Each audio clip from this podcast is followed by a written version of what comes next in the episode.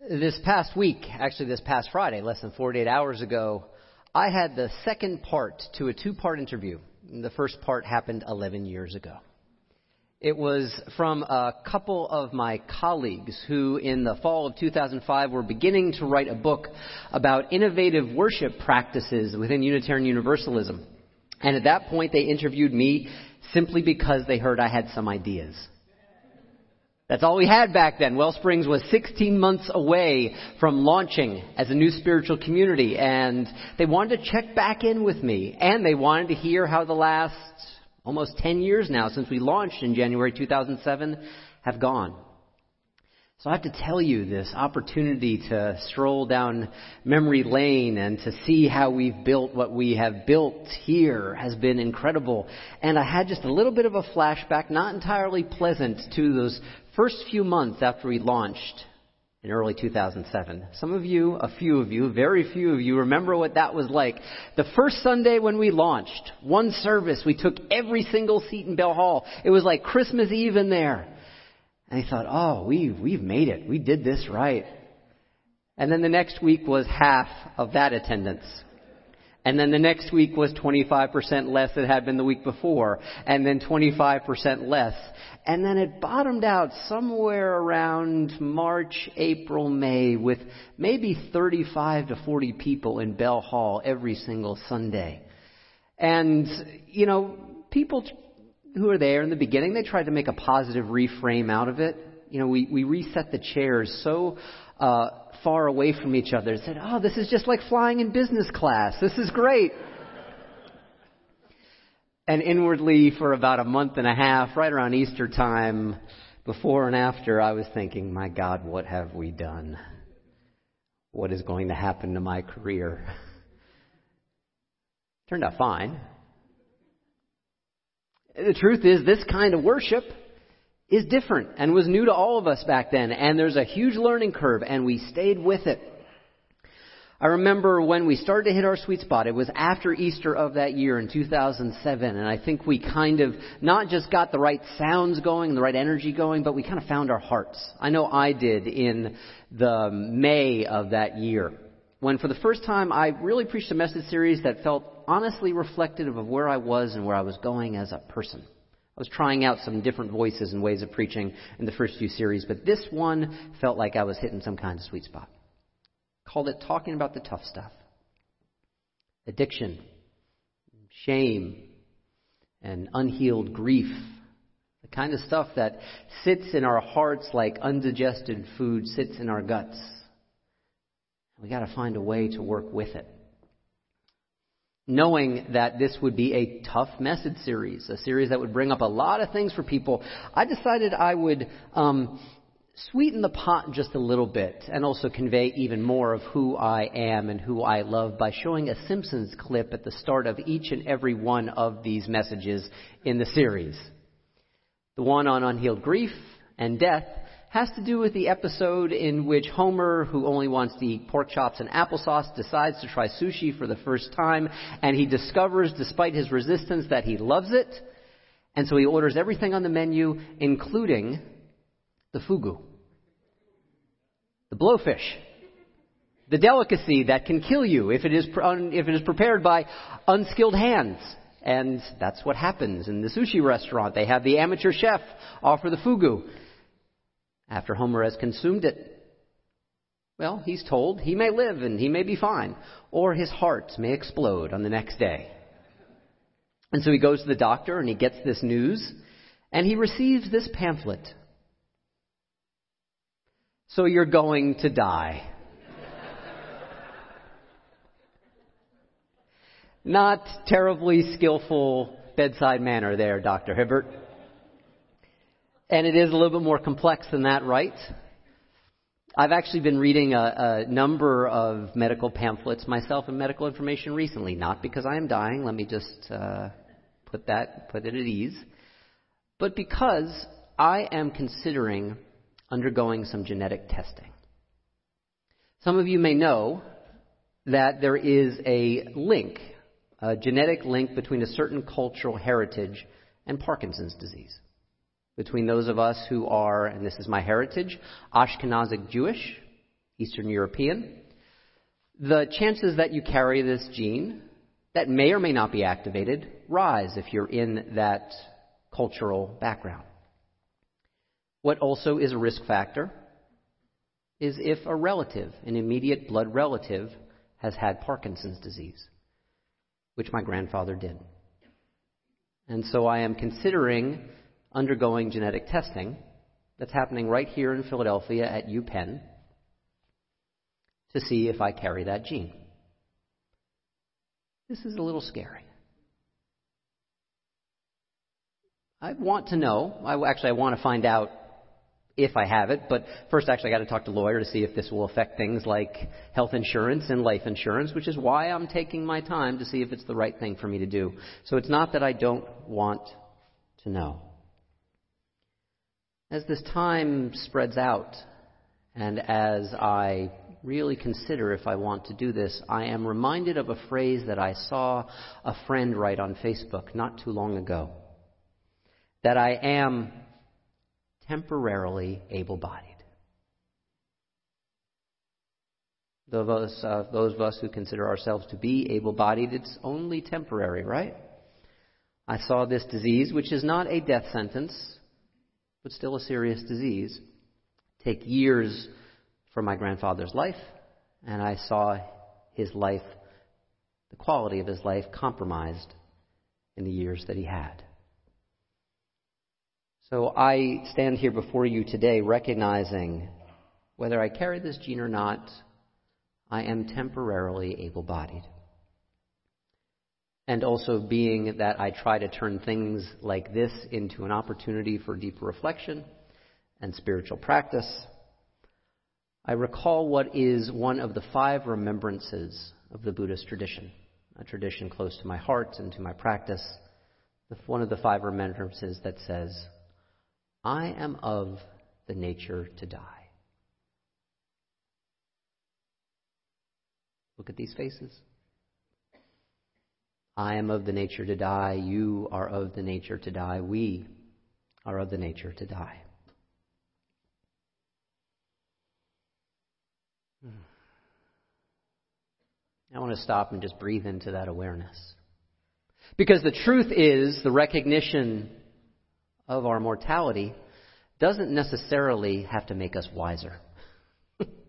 it can make us more selfish. It can make us more, I'm going to get mine before I get gone. It can make us, I'm going to die with the best toys and I'm going to take them from other people because this is my one chance.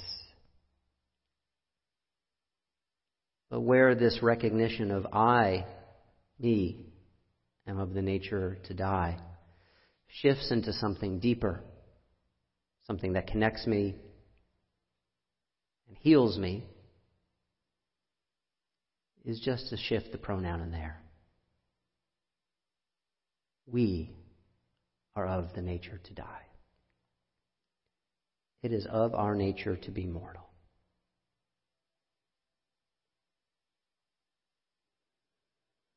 How's that sitting with you right now?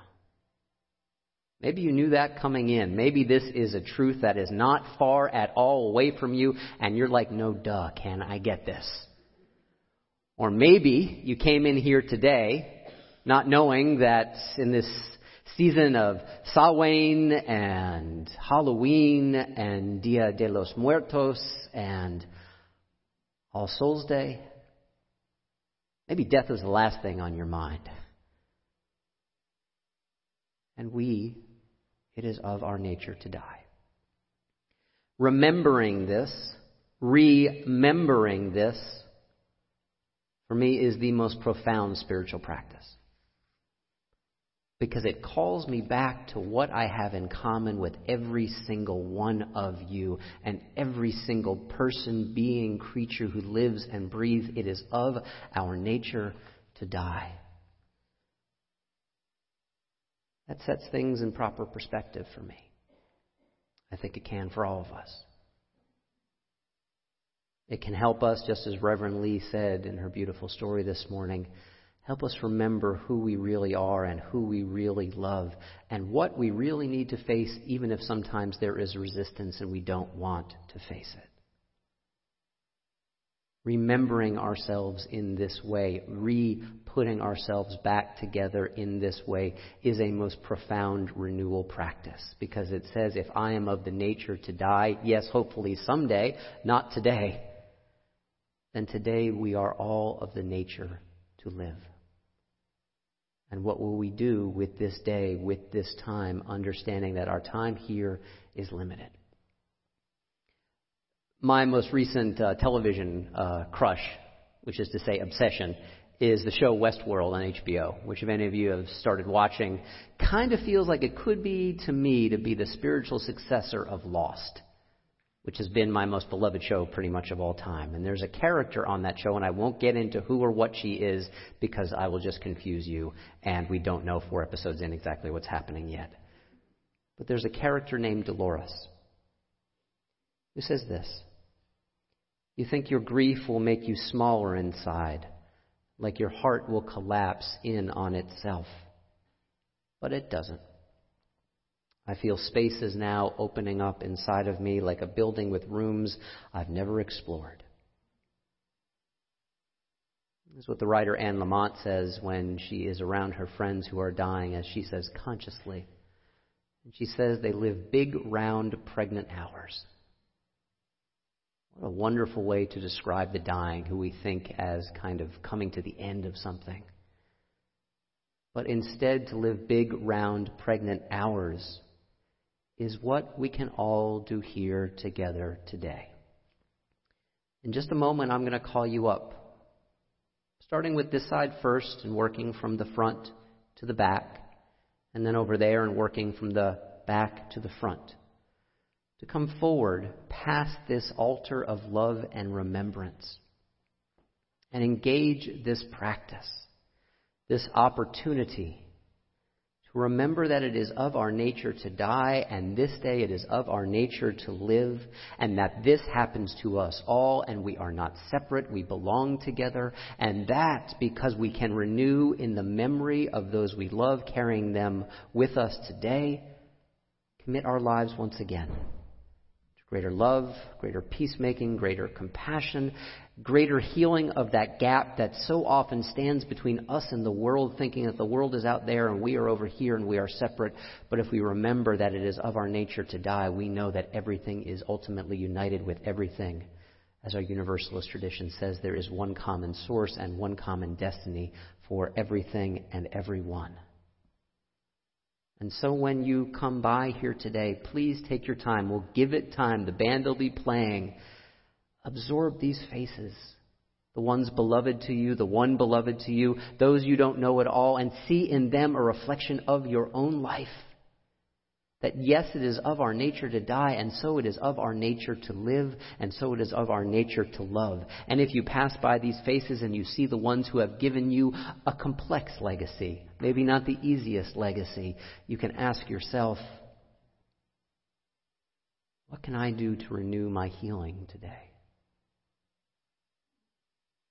If you see a face or the faces where you see one of these candles and it reminds you of someone you have loved and lost who has given you a great blessing, ask yourself, what can I do today to incarnate, to embody that blessing as deeply as I can, living in connection with their values, their vision, their hearts? For some of us, like my mom up here, her heart is still beating within my heart in this way, in this practice of remembering and of renewing, may we touch that capacity that our core beliefs speak of here at Wellsprings.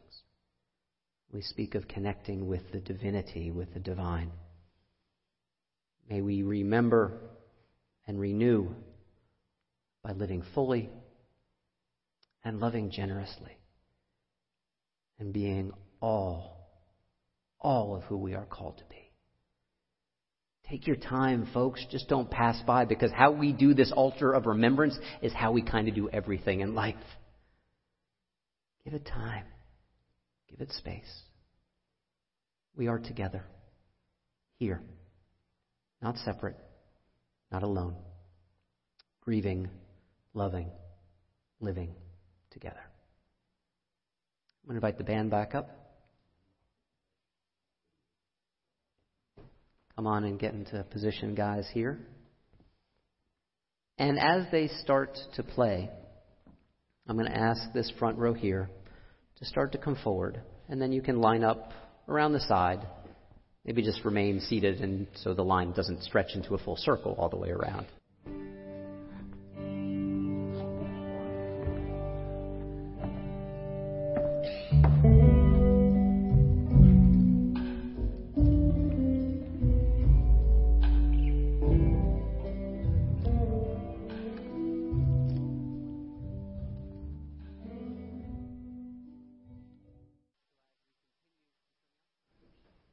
As we continue to come through this line, I'm just going to offer a prayer. Whether your eyes are open or your eyes are closed, let's invite ourselves right now here into the spirit of our hearts, the spirit of prayer.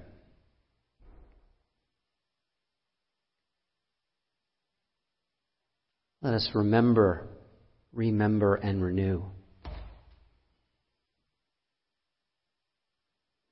God of all souls, of connection,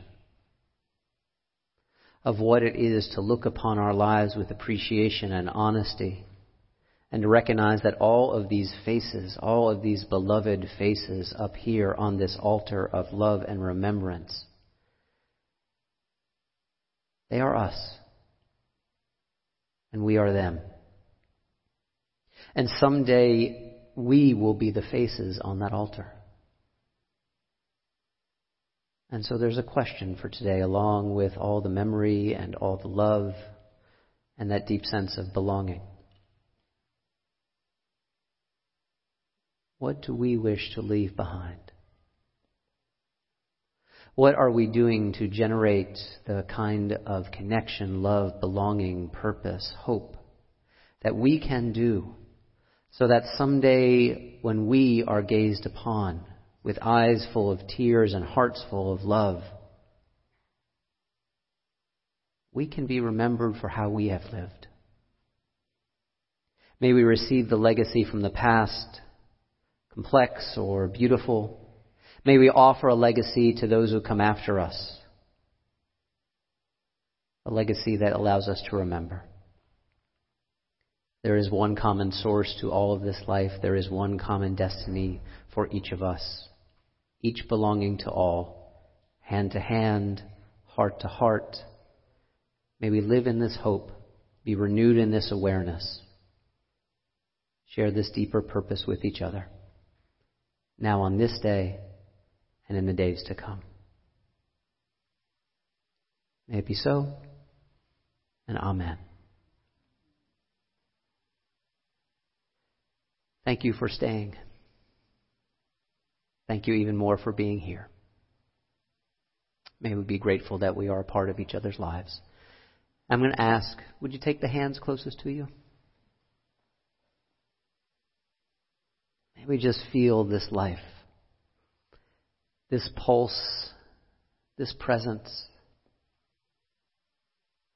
Welcome all of it the joy, the pain, the sorrow, the elation. And may we recognize whatever true deep peace there is in our lives. It comes through remembering that our bonds with each other are unbreakable and that we are always connected. I love you all. Thank you for being here.